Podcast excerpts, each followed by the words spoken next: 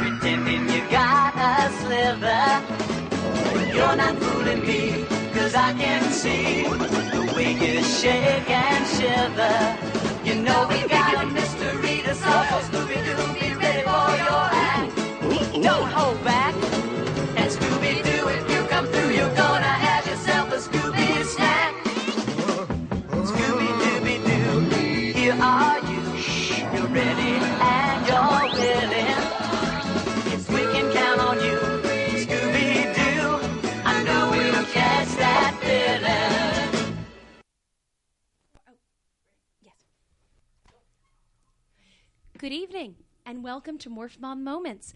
Uh, we're thrilled to have some ama- an amazing guest tonight, some amazing co-hosts, and hopefully many, many listeners out there because we have a phenomenal story to share with you tonight.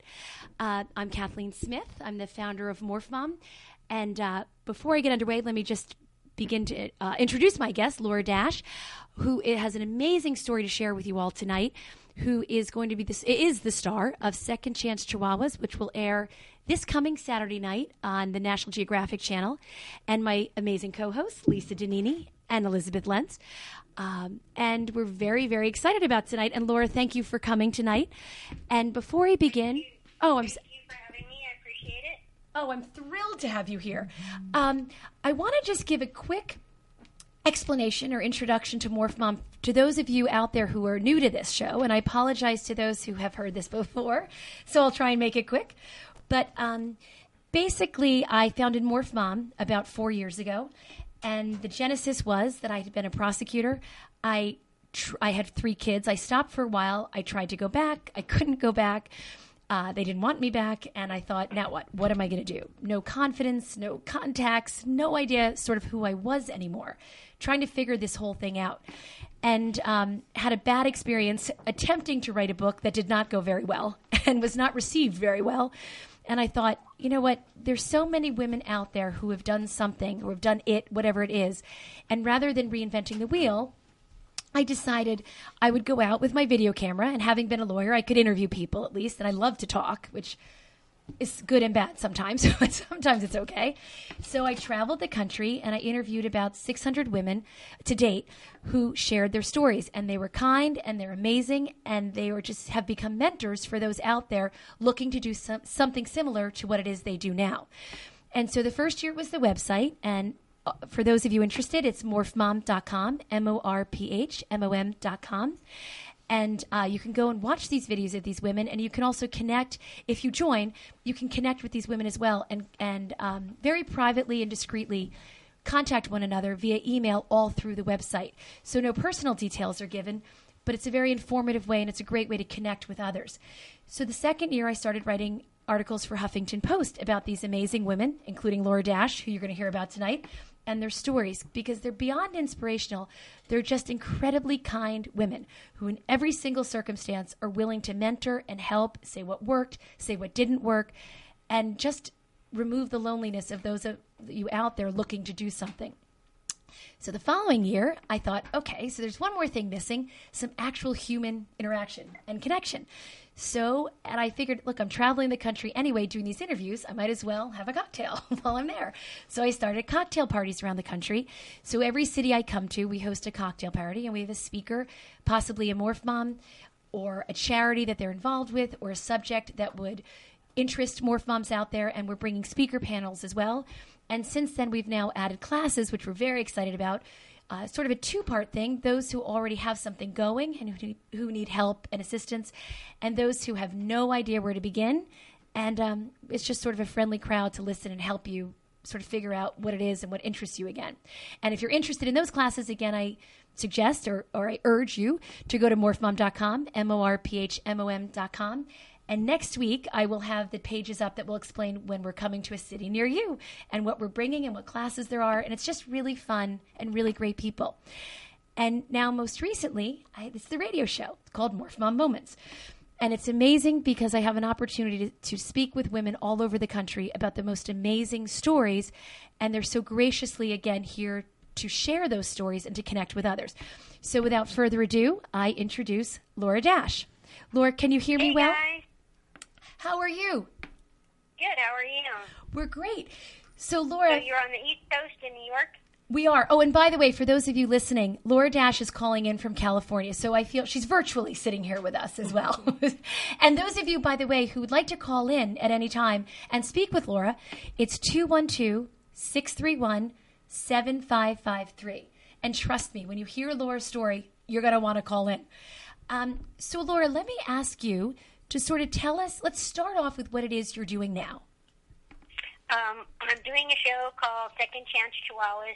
It premieres on Saturday, April 16th, this Saturday at, uh, I think it's 8 o'clock Central, 9 p.m. Uh, LA time. So I'm, it might be 9 o'clock uh, Eastern time as well, even though there's a three hour difference. And basically, um, I rescue chihuahuas from all different um, uh, uh, you know, different things. I sometimes, you know, you know, rescue a chihuahua from the street.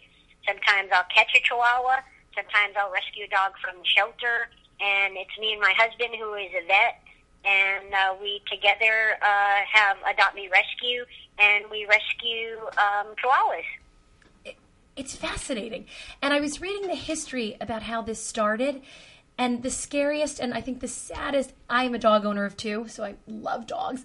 The stat, saddest statistic was, and I, I don't know, I think, uh, correct me if I'm wrong, but that Chihuahuas were the most euthanized breed. Yes, here in California uh, and some other states. Um, I went to, to dog training school in New York, and I know it was rampant, you know, back then 10 years ago. And here it's just, it's mostly pit bulls and chihuahuas, and the chihuahuas are the second breed uh, of dog that is that are euthanized in our shelters here. And and I also read that the reason, and, and or I guess I can ask you to explain to us, like why was it that Chihuahuas were such, uh, that why had the breed grown so much, and why had they been so abandoned? I think part of it, I mean, it's been very, you know, about 15, 10 years ago that they did the Taco Bell commercials, and then, you know, all these famous people, you know, spending, you know, $5,000 for a teeny tiny Chihuahua, and then, you know, movies like, you know, Beverly Hills Chihuahua and Legally Blonde, it then, you know, brought to the forefront again the Chihuahuas.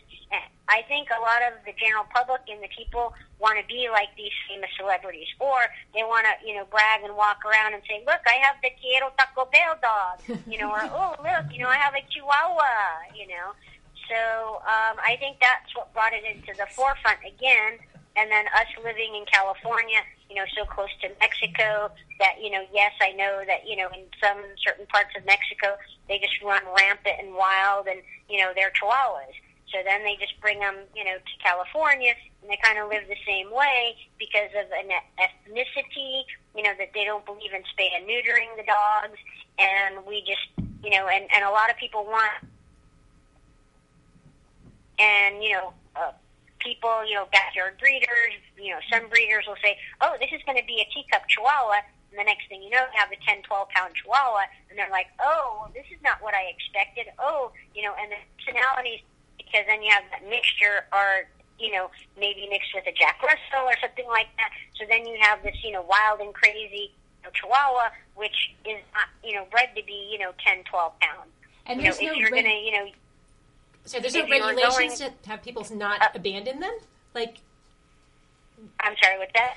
So there's no you. regulations that people to prohibit people from abandoning them, abandoning the dogs. It seems. No, there's no laws. Wow. You know, even even as we, you know, there's a law in California that says all you know, pets need to be spayed and neutered, but who has the time to knock on every single door Yeah. and ask, you know, if your dog, you know, is spayed and neutered. And the only way to enforce it, which I found out, is the police department. And the police department, you know, that's a nothing, you know, reason to be knocking on people's doors Right, to say, right. you know, are your pets, you know, spayed and neutered?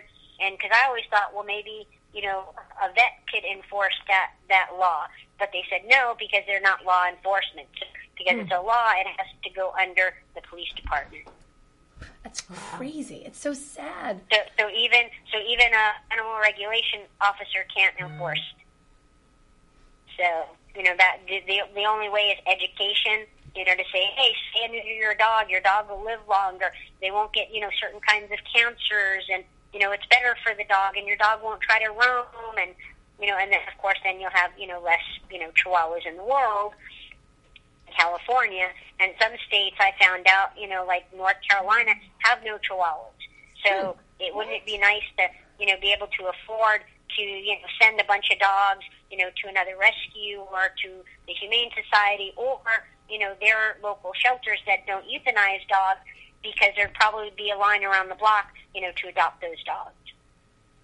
Yeah. What's the temperament of a Chihuahua, generally speaking? Are they are they They're- good with kids? Are they? they're they're very sweet dogs. They're known to be, you know, shakers because they're nervous or because they're cold. But they're really great dogs. They're they're very, um, you know, protective of their owner. Some of them, you know, some of them are very outgoing, and it all has to do with socialization. You know, the sooner you socialize your puppy, um, you know, the better chance that you have a dog that's not going to be euthanized because of behavioral problems. And those are the ones in the shelter, you know, or for space that are going to be euthanized. And you ever see those people that carry their little puppy, and then you just go to pet the puppy, and the people say, no, you know, they grab the dog away, and you go, oh, no, you can't touch the dog because it doesn't have all its puppy shots. But that's not proper. you know, that's not the right way to socialize your dog.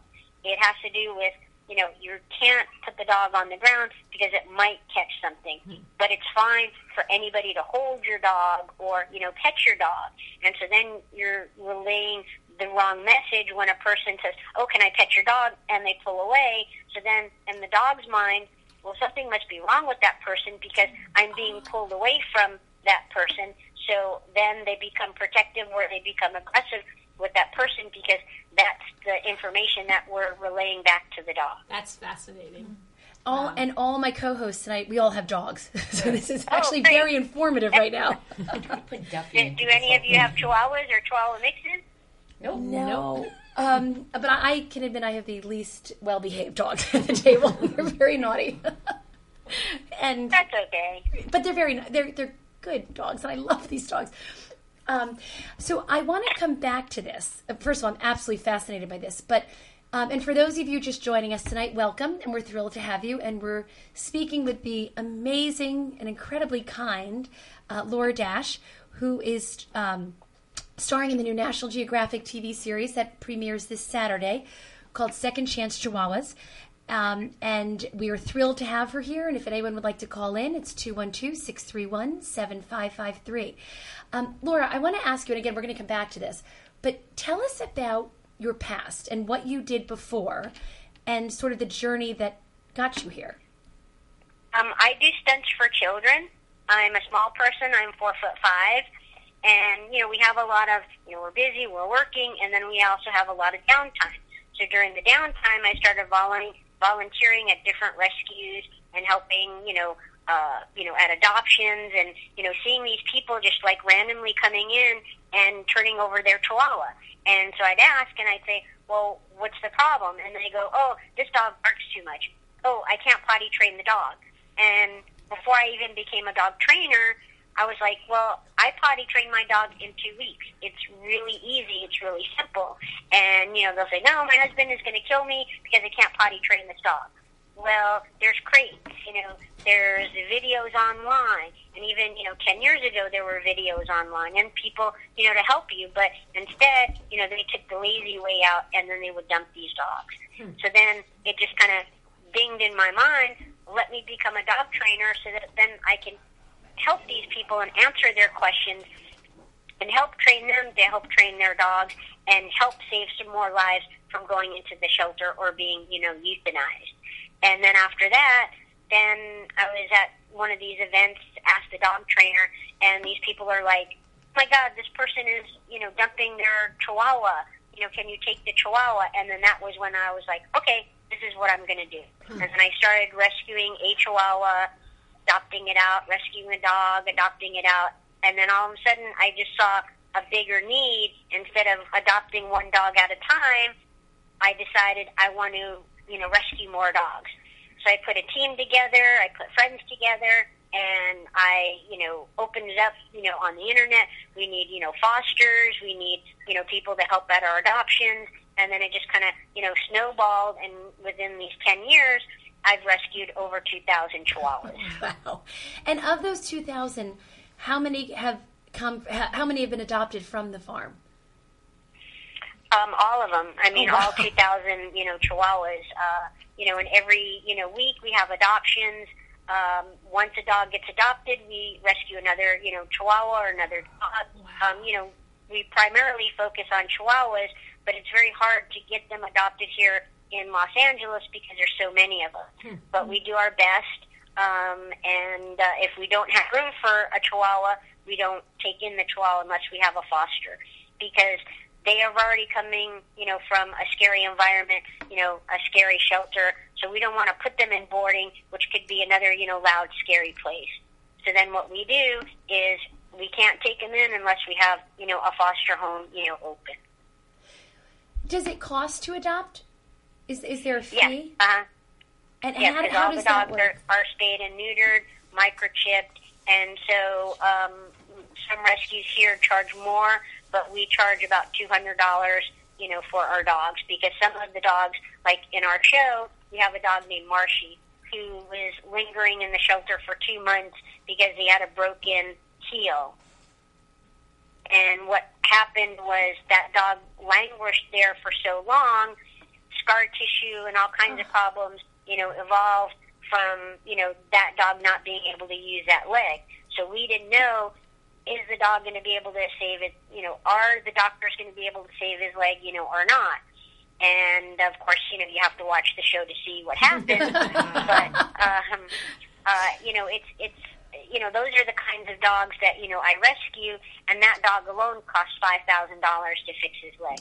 Yes, some vets will work with us, but again, you know, 20% discount, you know, isn't a whole, you know, lot of money when it's a $5,000 surgery. Right.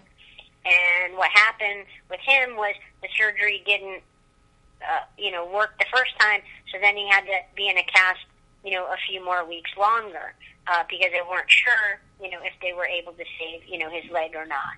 And uh, those are the kinds of dogs, you know, dogs with, you know, eyes popping out, you know, um, dogs that have, you know, skin issues, dogs that have, you know, tumors and mammary tumors, and you know, we spend, you know, uh, hundreds of thousands of dollars a year, you know, just on taking care of those, you know, dogs. So of course, that two hundred dollar adoption fee isn't nearly going to pay for that, you know, surgery, but it helps. You know, might help for paying for the food, you know, pee pee pads, um, you know, treats, whatever you know the foster needs to take care of, you know, that dog while it's under their their care until it gets until they find their forever home. And the longest dog we've ever had in our rescue was literally three years, and our rescue's only five years old. Wow. Wow! So how do you cover the co- then how does that work? Is there fundraising or there donations? To Yeah, people- we do. We do a little bit of fundraising uh, twice a year. We do a drag queen bingo, which is a lot of fun. Um, every month we do a dine out night. So you could go to like you know a particular restaurant, and then a percentage of that restaurant, you know, will give twenty or you know whatever fifty percent, you know, to our rescue. But again, it's very very hard because like New York, LA is all spread out. So you can have people that live in Los Angeles area, and then you can have people that live, you know, in the Valley area, and then you know the restaurant might be, you know, in the middle, hmm. and it's always during the week, and everyone's like, oh, but I just worked and I can't get over there. So it's very, very hard. And on occasion, you know, people will donate, you know, a hundred here or fifty here. And sometimes we do like, you know, little chip ins or GoFundmes, you know, for some of the dogs. But again, our rescue is so small, you know, and our fan base on, you know, Facebook, you know, is only about, you know, 1,500 people, which, you know, lots of, you know, you want to get a conglomerate of, you know, people from all over the country, not, you know, just LA. And, you know, you try to say, you know, $5, you know, don't have your Starbucks this week. You know, just, just give us $5. And imagine, you know, if you had, you know, 1,800 uh, followers, um, you know, how much, you know, $5 would bring in. And, you know, you try to reach, you know, to the story, you know, to the heart of the dog, you know, the heart of the story of the dog, you know, to bring in, you know, the people. And, you know, all 100% of all money raised goes, you know, right into the dogs. Mm-hmm. You know, no money goes into, you know, uh, you know, we buy food, we buy, you know, all these supplies. On occasion, you know, some rescue or not rescue, um, some organization or some person will donate food.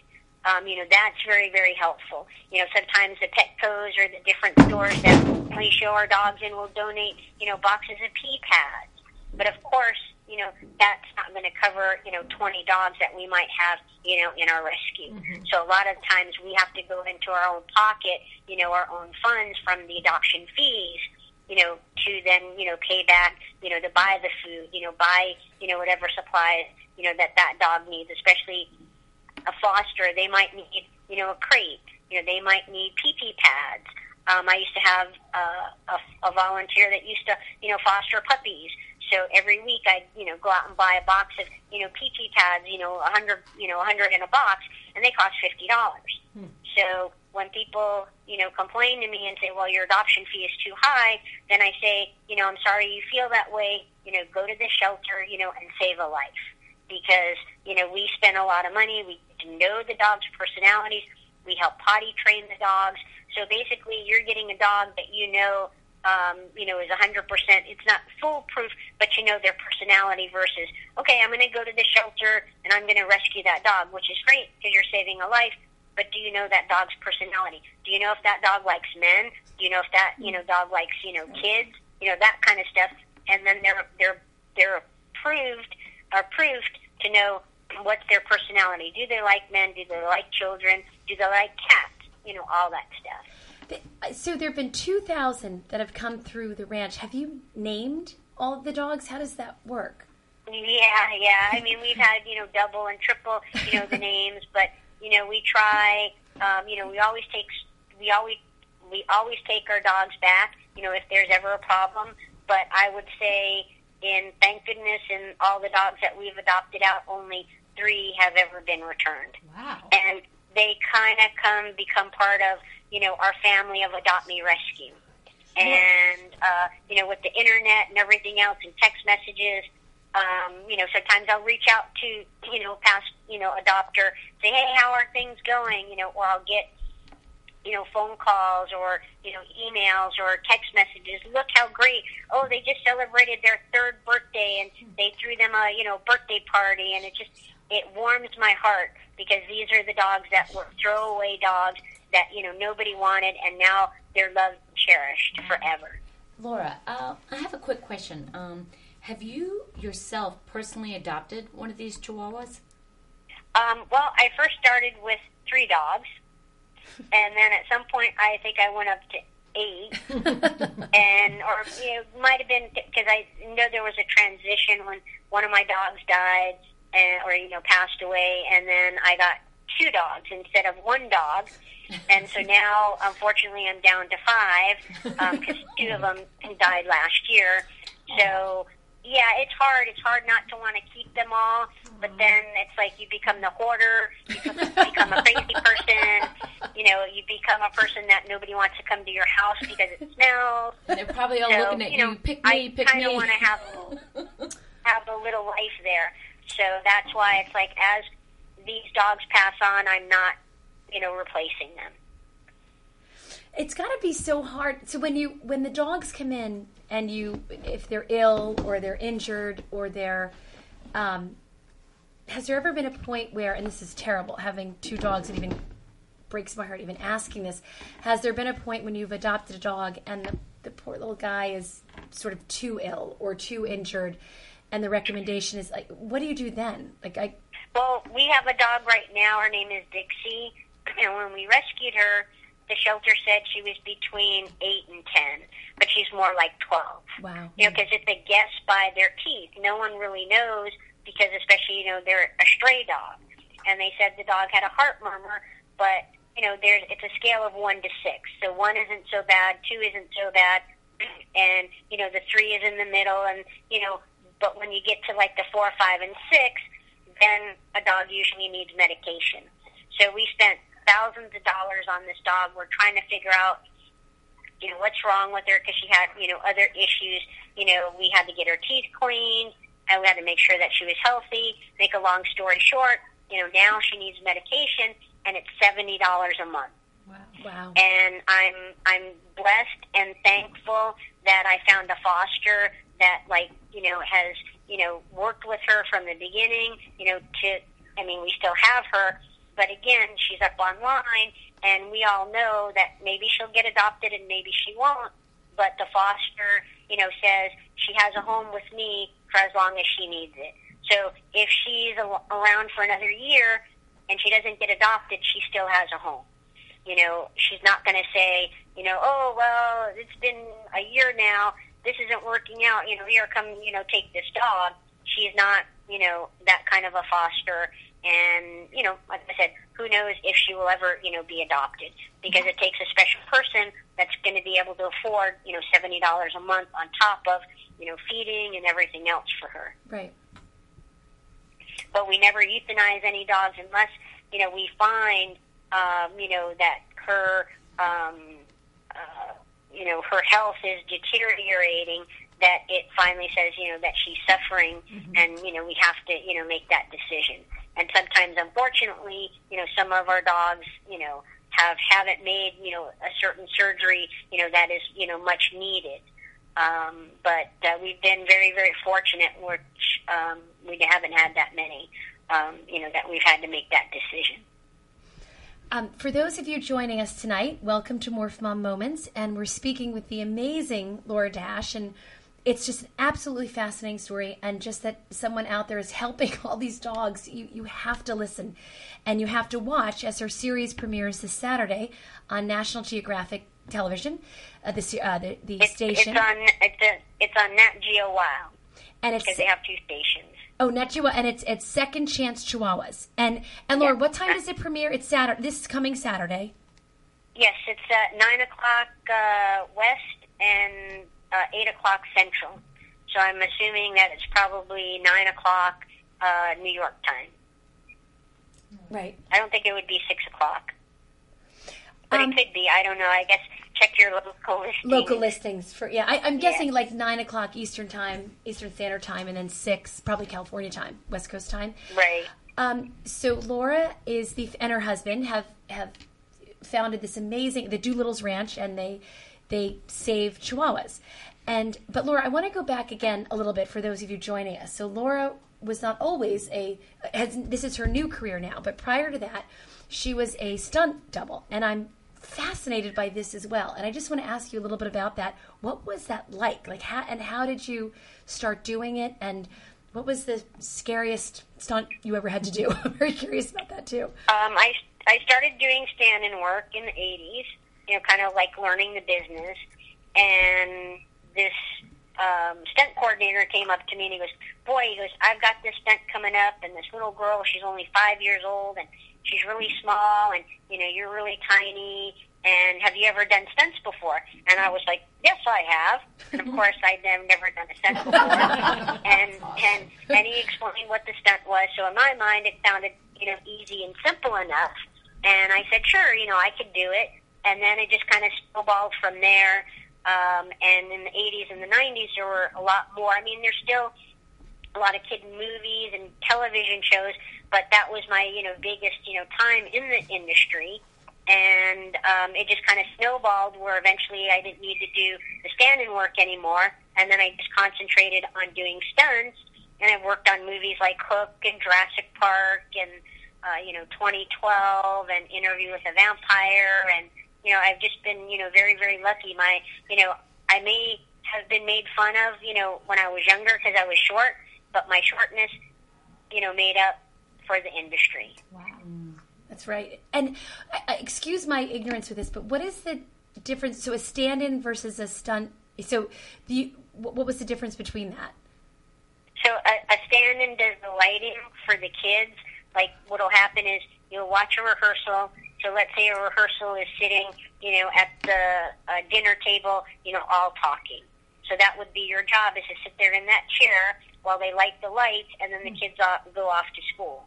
And then when you're when the when they're done lighting and setting up the camera, then you go back and sit down and read a book or do whatever. And then the actors would do the scene, and then you'd be done for the day. A stunt person is actually where, let's say, um, on Hook, I did a lot of the flying for the little girl that played uh, Robin Williams' daughter. Oh, that's so my dream. they'd hook me up, you know, in a flying harness, and then they'd fly me you know, on a green screen or you know throughout the this little you know scene in the you know in the movie.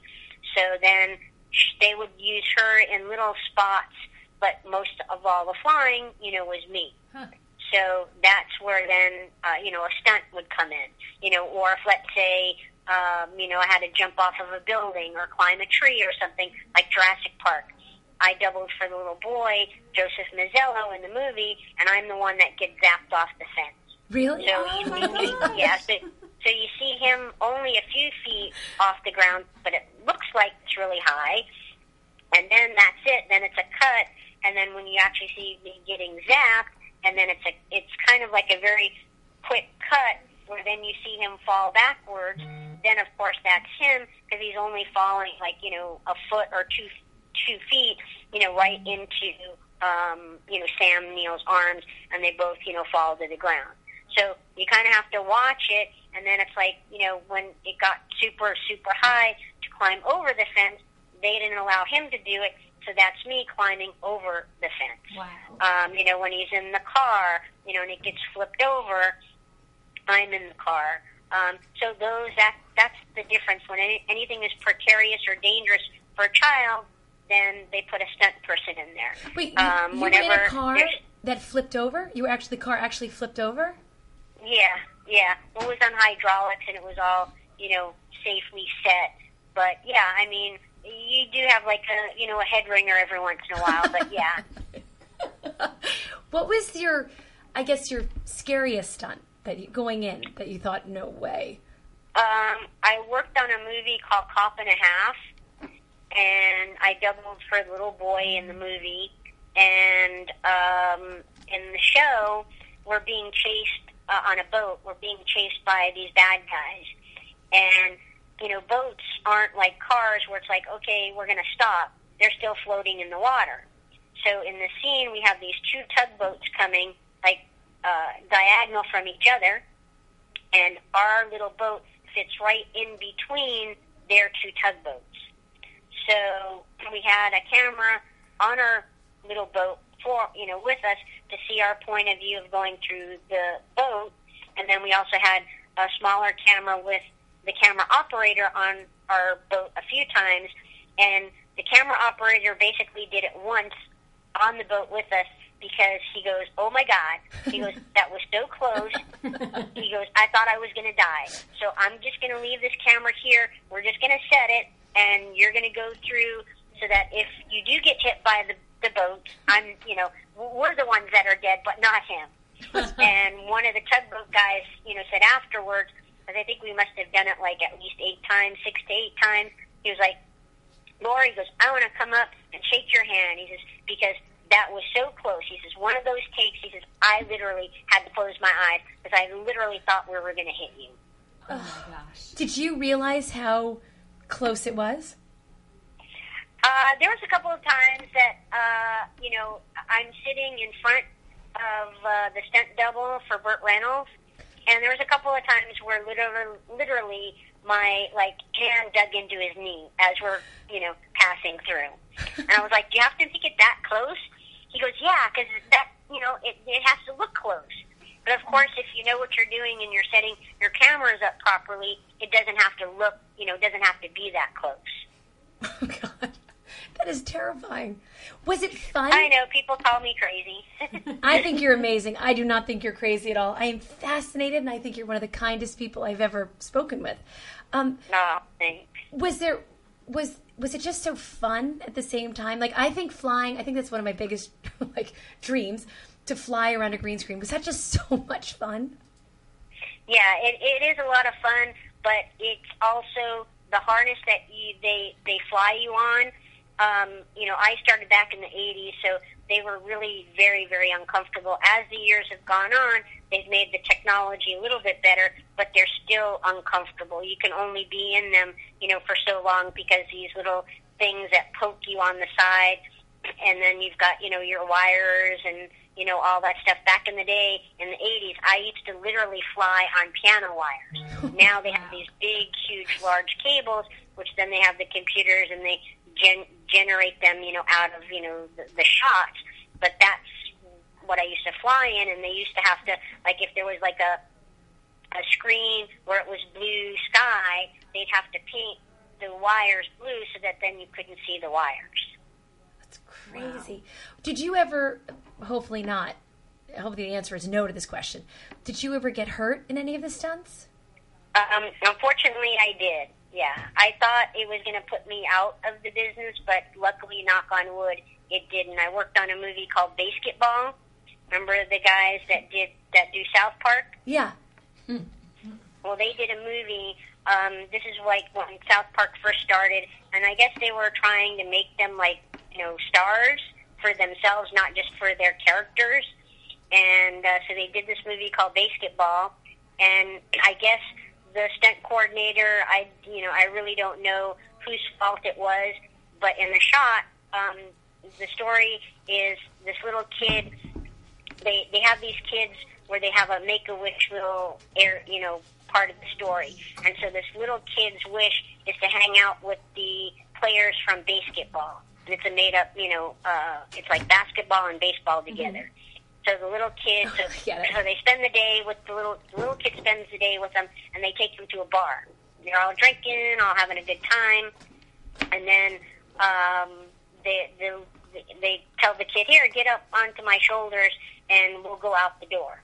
So in the shot, because he's drinking, he forgets the kid on his shoulders, and the little kid is just supposed to tap, you know, or bump his head on the door frame and fall out of shot. So really, you could have somebody like right underneath them because there's no, you can't see the ground, and just catch me. Right. But there were also two cameras set up, and so one saw the master shot of far away. But if you're a good stunt coordinator, you would say, well, what is your shot? What do you need? No, you don't need these two cameras. All you need is this camera, that you know, or however you're going to do the shot.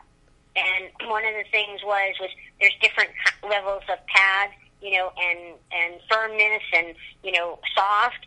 And the coordinator had a very very thin pad, and it was very very small. And the guy that I'm on his shoulders is six one, so I'm falling about six feet onto the ground or onto this pad. And so I said to him, I go, um, there you don't have like you know a softer pad because it's really really hard. And he goes, no, he goes, it's because this fits right in between the doorway. I said, are you sure? You don't have to like, you know, push it up and, you know, move it or something like that to get it right through. He says, no, it fits right in. I never asked him to demonstrate it because sometimes, like, I, you know, you have to have the trust in the coordinator. Mm-hmm. And he was supposed to have somebody outside the door just in case. And I said, you know, do you know where I'm going to fall? Do I know where I'm going to fall? And he goes, well, you should fall approximately right here, right where the door is. And that's not where I fell. I fell three feet outside the door because I traveled with him as he was going out the door. Oh. So what happened was he was down on his knees and he goes, Laura, no matter what, he goes, I'll always be there. He goes, I will be there with that pad. And so as he's following me on his knees, pushing the pad, he realized, oh, I'm traveling outside the door. So he went to push it. It did not fit in between the door. He had to, like, you know, adjust it, and then push it out. And by that time, I was down on the ground, and he said that he caught the pad on my head.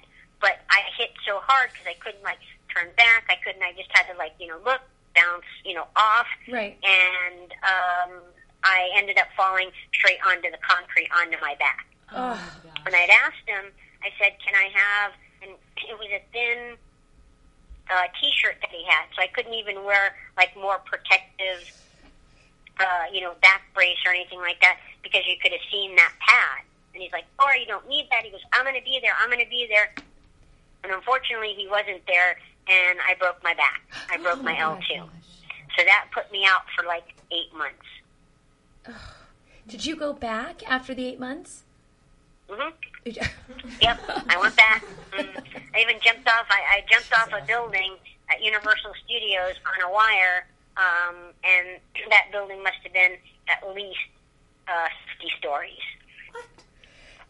But were, were you scared? Like, how did you do it? speechless? Uh, it was just it's you know, and and being on the cable, you know, of course I was on the cable on that, and because they didn't want to do the way they they cut it in that show, is they didn't want to do a high fall. So, I mean, they wanted to do a high fall, but they didn't want to do an airbag. So because they wanted to see the whole building and the ground or something like that. So of course that cable could have snapped. You know, who knows? you know, but I have all the confidence, you know, in the riggers, you know, and the people setting up. And I knew, like, on BASEketball, I didn't know the coordinator. Uh, on this, you know, particular TV show, um, I knew Ghost Whisperer, I knew the coordinator, you know, I knew the people rigging, so I had a lot of confidence, you know, in them. When I don't know the people, then I'm like, eh, I don't think I'm going to work for you. Right. I, so I want to go back even younger. So when you were young, I actually seeing two sides of your personality. Were you a daredevil as well? And did you have an affinity for animals when you were younger and for dogs? Like, Um, when I was younger, I had this aunt who had who was a breeder back in the day, and she gave our whole family, you know, you know, ours and you know the rest of the relatives Chihuahuas. And ever since then, since I was five years old, I've always wanted a Chihuahua. You know, and living in New York, I'm originally from Brooklyn. Uh, after we moved, when I was like, you know, five years old, we moved to a place that didn't allow dogs. So then when I moved and we moved to Las Vegas when I was 14, then I could, you know, finally have, you know, my Chihuahua again. And I've just always loved Chihuahuas. And, um, you know, as far as being a daredevil, I don't think I was. I'm kind of a tomboy-ish. Um, I wasn't into gymnastics or anything like that. And, you know, I guess because of my size, I just, you know, lucked out. what an amazing story. So let's go. So now I'm going to fast forward a little bit, going back and forth. And for those of you joining us tonight, we're on with the amazing Laura Dash, who is uh, from the show that it will be premiering this Saturday on Nat Geo Wild on um, Second Chance Chihuahua.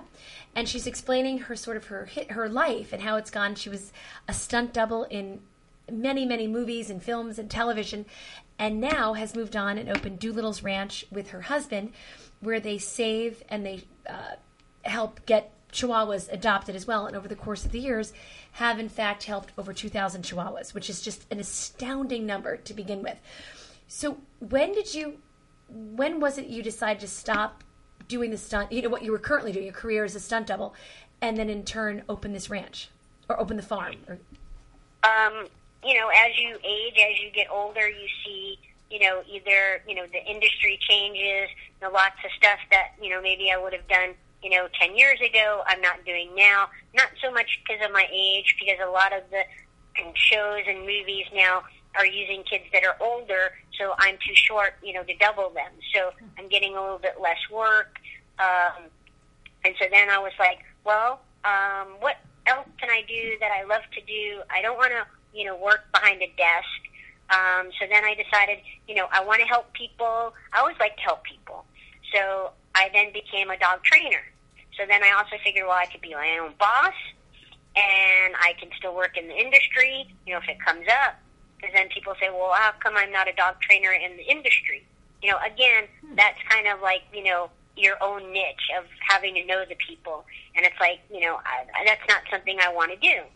So I just became a dog, you know, private dog trainer. And then I saw this need, um, you know, to, to rescuing a dog. But I didn't really, I, I had a clue because I'd volunteered, but I didn't want to, like, you know, let's save, you know, five dogs all at one time. So I'd save a dog, I'd save a dog, and then all of a sudden it's like, well, hey, this is working. So now what do I do? How do I put a team of people, you know, together? And then all of a sudden it was like, you know, you know, let's, uh, you know, get more volunteers. And then as far as Doolittle's, Doolittle's Ranch came about, because I'm a dog trainer, people would say, "Oh my God, my dog loves you. Can you watch my dog?" Well, no, I live in a condo. oh, can you watch my dog? It's like, no, I live in a condo. And you know, can you train my dog? Board and train? No, I live in a condo. So then, you know, just kind of, you know, saving up, you know, my nickels and dimes from, you know, working in the business, I finally, you know, when the market, you know, went down, I was able to, you know, finally buy a little house with a nice little yard. And then that's when, that's how Doolittle's Ranch came about. Hmm. And then because of that, then I was able to, you know, save more dogs and then put more volunteers together. Because without volunteers, you can't do it. You can, but it's the wrong way, you know, to do rescue. Because then what happens is then all the dogs are in your house and you have no help, your house smells, and, you know, just like at adoptions, um, you know, you have to have, you know, people helping you, watching the dogs while you go to the bathroom, you know, or interviewing the person you know that's interested in, in your dog. You can't just do it you know with one person. You have to have a good team. And if you're not a good leader you know and you're you know mean to people and nasty to people they're not going to want to help you and i've just been very very lucky and fortunate that i've seen many you know groups come and go and i'm still around Wow. What's the most challenging part of this? Um, it's finding fosters. It's finding reliable people, um, you know, that will, you know, foster a dog until the end, meaning, you know, till it finds its forever home. And then the second hardest part is funding. You know, my dream would be, you know, to be able to uh, transport dogs to other states that have less chihuahuas or have, you know, less small dogs. Um, you know, and then the other thing is to have, because California um, now they, we have no pet stores, meaning you can't um, uh, have you know dogs that come from puppy mills. So a backyard breeder can't even sell a dog, you know, in a pet store here. So now what we have here are called pet humane stores, where basically it's a rescue who has their own rescue dogs. But of course, that all takes money. You know, no one's going to rent you a store for free. You know, how are you going to, you know, feed those dogs? How are you going to, you know, uh, you know, pay your employees? So X amount of these people are paid employees, and X amount, you know, are volunteers. So that's my dream. My dream would be because in this way, instead of being on the small scale of 10 to 20 dogs, um, you know, in my, uh, you know, volunteer base uh, or my foster base, I could have, you know, maybe 40 dogs, you know, 40 chihuahuas, you know, in my store. And that's my dream. Those are my two goals. So that then, you know, instead of 2,000 dogs, it could be maybe 5,000 dogs. Laura, do you have a certain criteria as to who can adopt these dogs or foster these dogs? Yes, but in both ways, we have a foster application and we also have uh, an adoption application. So we don't just, you know, first come, first serve. We get to know the dog's personality, and if we know, you know, this dog has separation anxiety, we know somebody that works, you know, eight hours or six hours, that's not going to work, you know, for this particular dog. This particular dog needs somebody that's home, you know, maybe a lot or has, you know, a flexible schedule that maybe there's two people in the house. Um, so uh, we really, you know, have a high screening process, and that's why we always take our dogs back. But that's why we always have, we also have a lower return rate. You know, versus the shelter, you don't know what you're getting. So if it doesn't work out, the shelters always take their dogs back as well. But there's no screening process, you know, for for those particular, you know, animals, dogs, cats, whatever. And so if it doesn't work out after a couple of days, the dog, you know, or cat, you know, gets returned to the shelter. We have our screening process, so we know, we say, you know, are you committed to this dog for, you know, 15, 16, 20 years? Because they're chihuahuas and they're small dogs and they can live, you know, I had one dog that lived for 20 years. Really? I had another one that lived for 16 years. So, you know, it has to be a lifetime commitment, you know, to these dogs. And of course, we all know, you know, things happen, and we always say, you know, do you have a family member that's willing, you know, to take that dog? But no matter what age, I mean, if a dog gets returned at 15, you know, we will take that dog. But knock on wood, you know, that, you know, hasn't happened. How did and I'm, I'm I think this show is fascinating, and I cannot wait until Saturday night, literally, to watch the show. How did this all happen? How did National Geographic approach you, or how did the how was the connection made? And it deserves to be on there, and I'm so thrilled that it is on there. But how did that happen? Um, basically, there was a casting call uh, on the internet that was looking for somebody that was Chihuahua crazy or that loved Chihuahuas. And all my friends, you know, who know me very well, saw the casting notice. And they're like, Laura, you have to submit yourself. You have to, this is you. and of course, there were no, you know, storyline of what exactly they were looking for. And then they narrowed it down to a few people. And then they came and they met me. And I told them, I said, you know, I'm like, you know, jack of all trades, master of none. I, you know, I've a rescue. I'm a dog trainer. You know, I have, you know, the facilities, you know, to house, you know, many more dogs. And when they saw my passion, and it was their passion too, was to save chihuahuas. They didn't know how, you know, whether it was off the street, whether it was off, off the, you know, at the shelter, but they knew that I was the expert. And then they just put a sizzle reel together, and then they shopped it to the different networks. And you know, knock on wood, thank God, um, you know, Nat Geo picked it up, and uh, we have our premiere, you know, this coming Saturday, Second Chance Chihuahuas. And I guess having come from a background of film and television, you were accustomed to the cameras. But was it was it Well, strange? this is totally different though, because you know I'm used to like you know going. I'm not used to doing interviews. You know, as a stunt person, they don't care about me. They care about the actor. You know, that's up there on the screen, and they're like, "Oh, great, you had a stunt double. Okay, on to you know on to the next question." Um, so this is definitely you know different for me.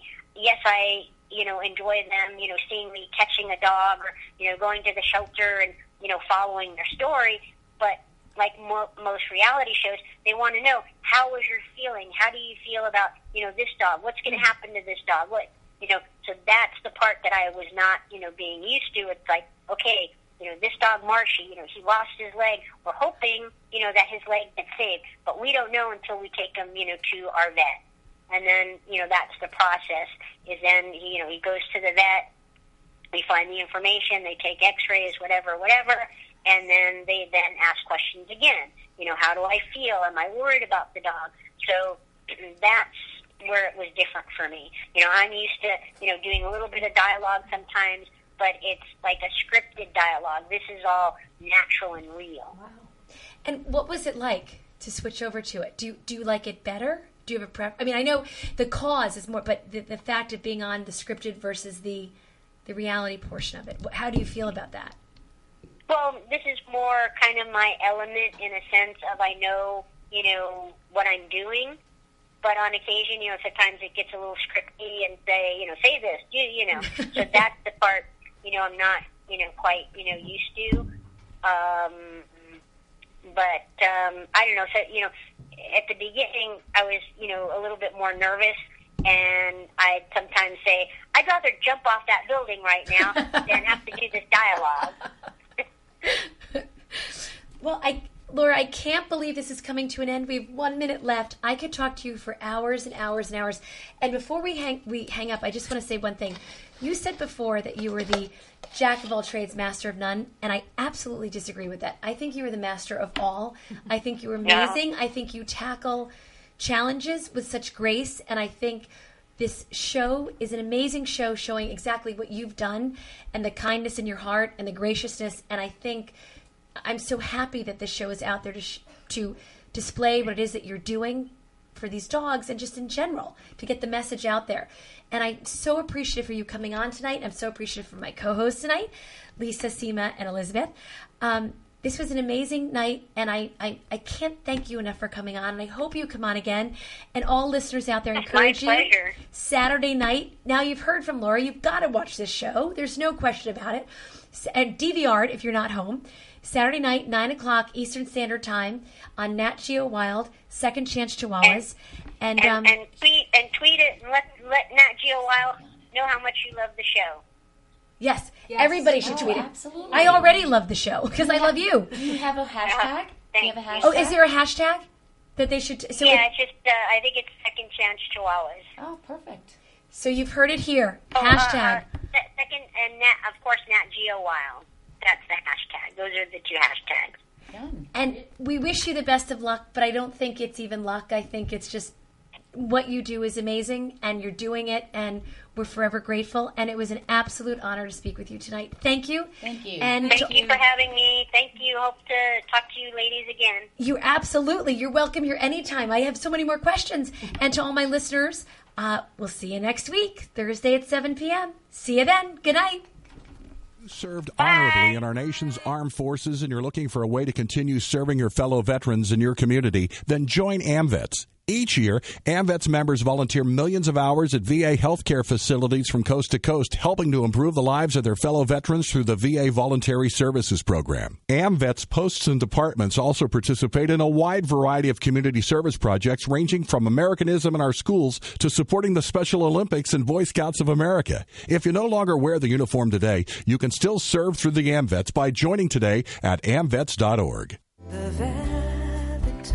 Hi, I'm Janis Ian. Do you remember how excited you were at the start of summer every year and how the summer just started to drag on after a few months and you couldn't wait to get back to school, see your old friends, make new friends, get new books and a new locker and a clean slate? Well, you should have been excited about music class too, because that was a special room where you went to sing, perform with your friends, and learn all kinds of interesting stuff about great composers, instruments, different kinds of music, and songs. We remember our music teachers because they were so passionate about helping us learn to love music. They helped to spark a love for listening to notes and voices and rhythms that continues to enrich our lives even today. I bet your kids feel the same way about music class. Ask them and make sure they get involved with music in school and in their lives. A PSA brought to you by MENC, the National Association for Music Education, and the National Anthem Project, the campaign to restore America's voice through music education. Music, part of a sound education.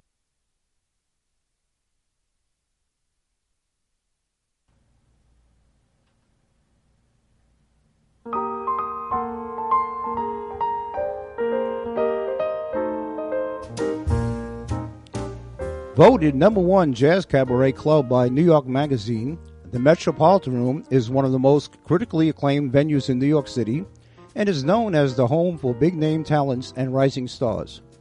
Known as a celebrity hangout, the Metropolitan Room is a high end cabaret and jazz club and brings the best in live music to New York City every night of the week.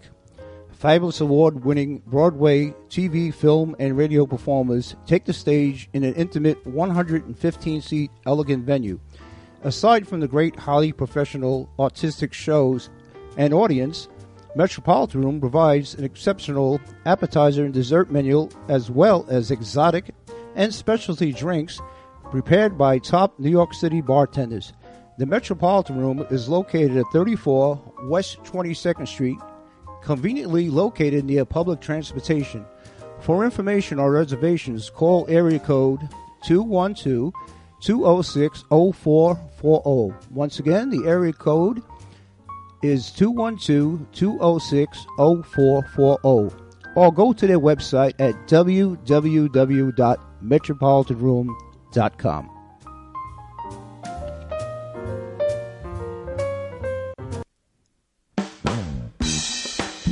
You are listening to the title track off the new City Boys All Stars album, When You Needed Me. The City Boys All Stars will be performing at the Cutting Room on 44 East 32nd Street in New York City, 10 p.m. hit. For ticket information, call 212 691 1900.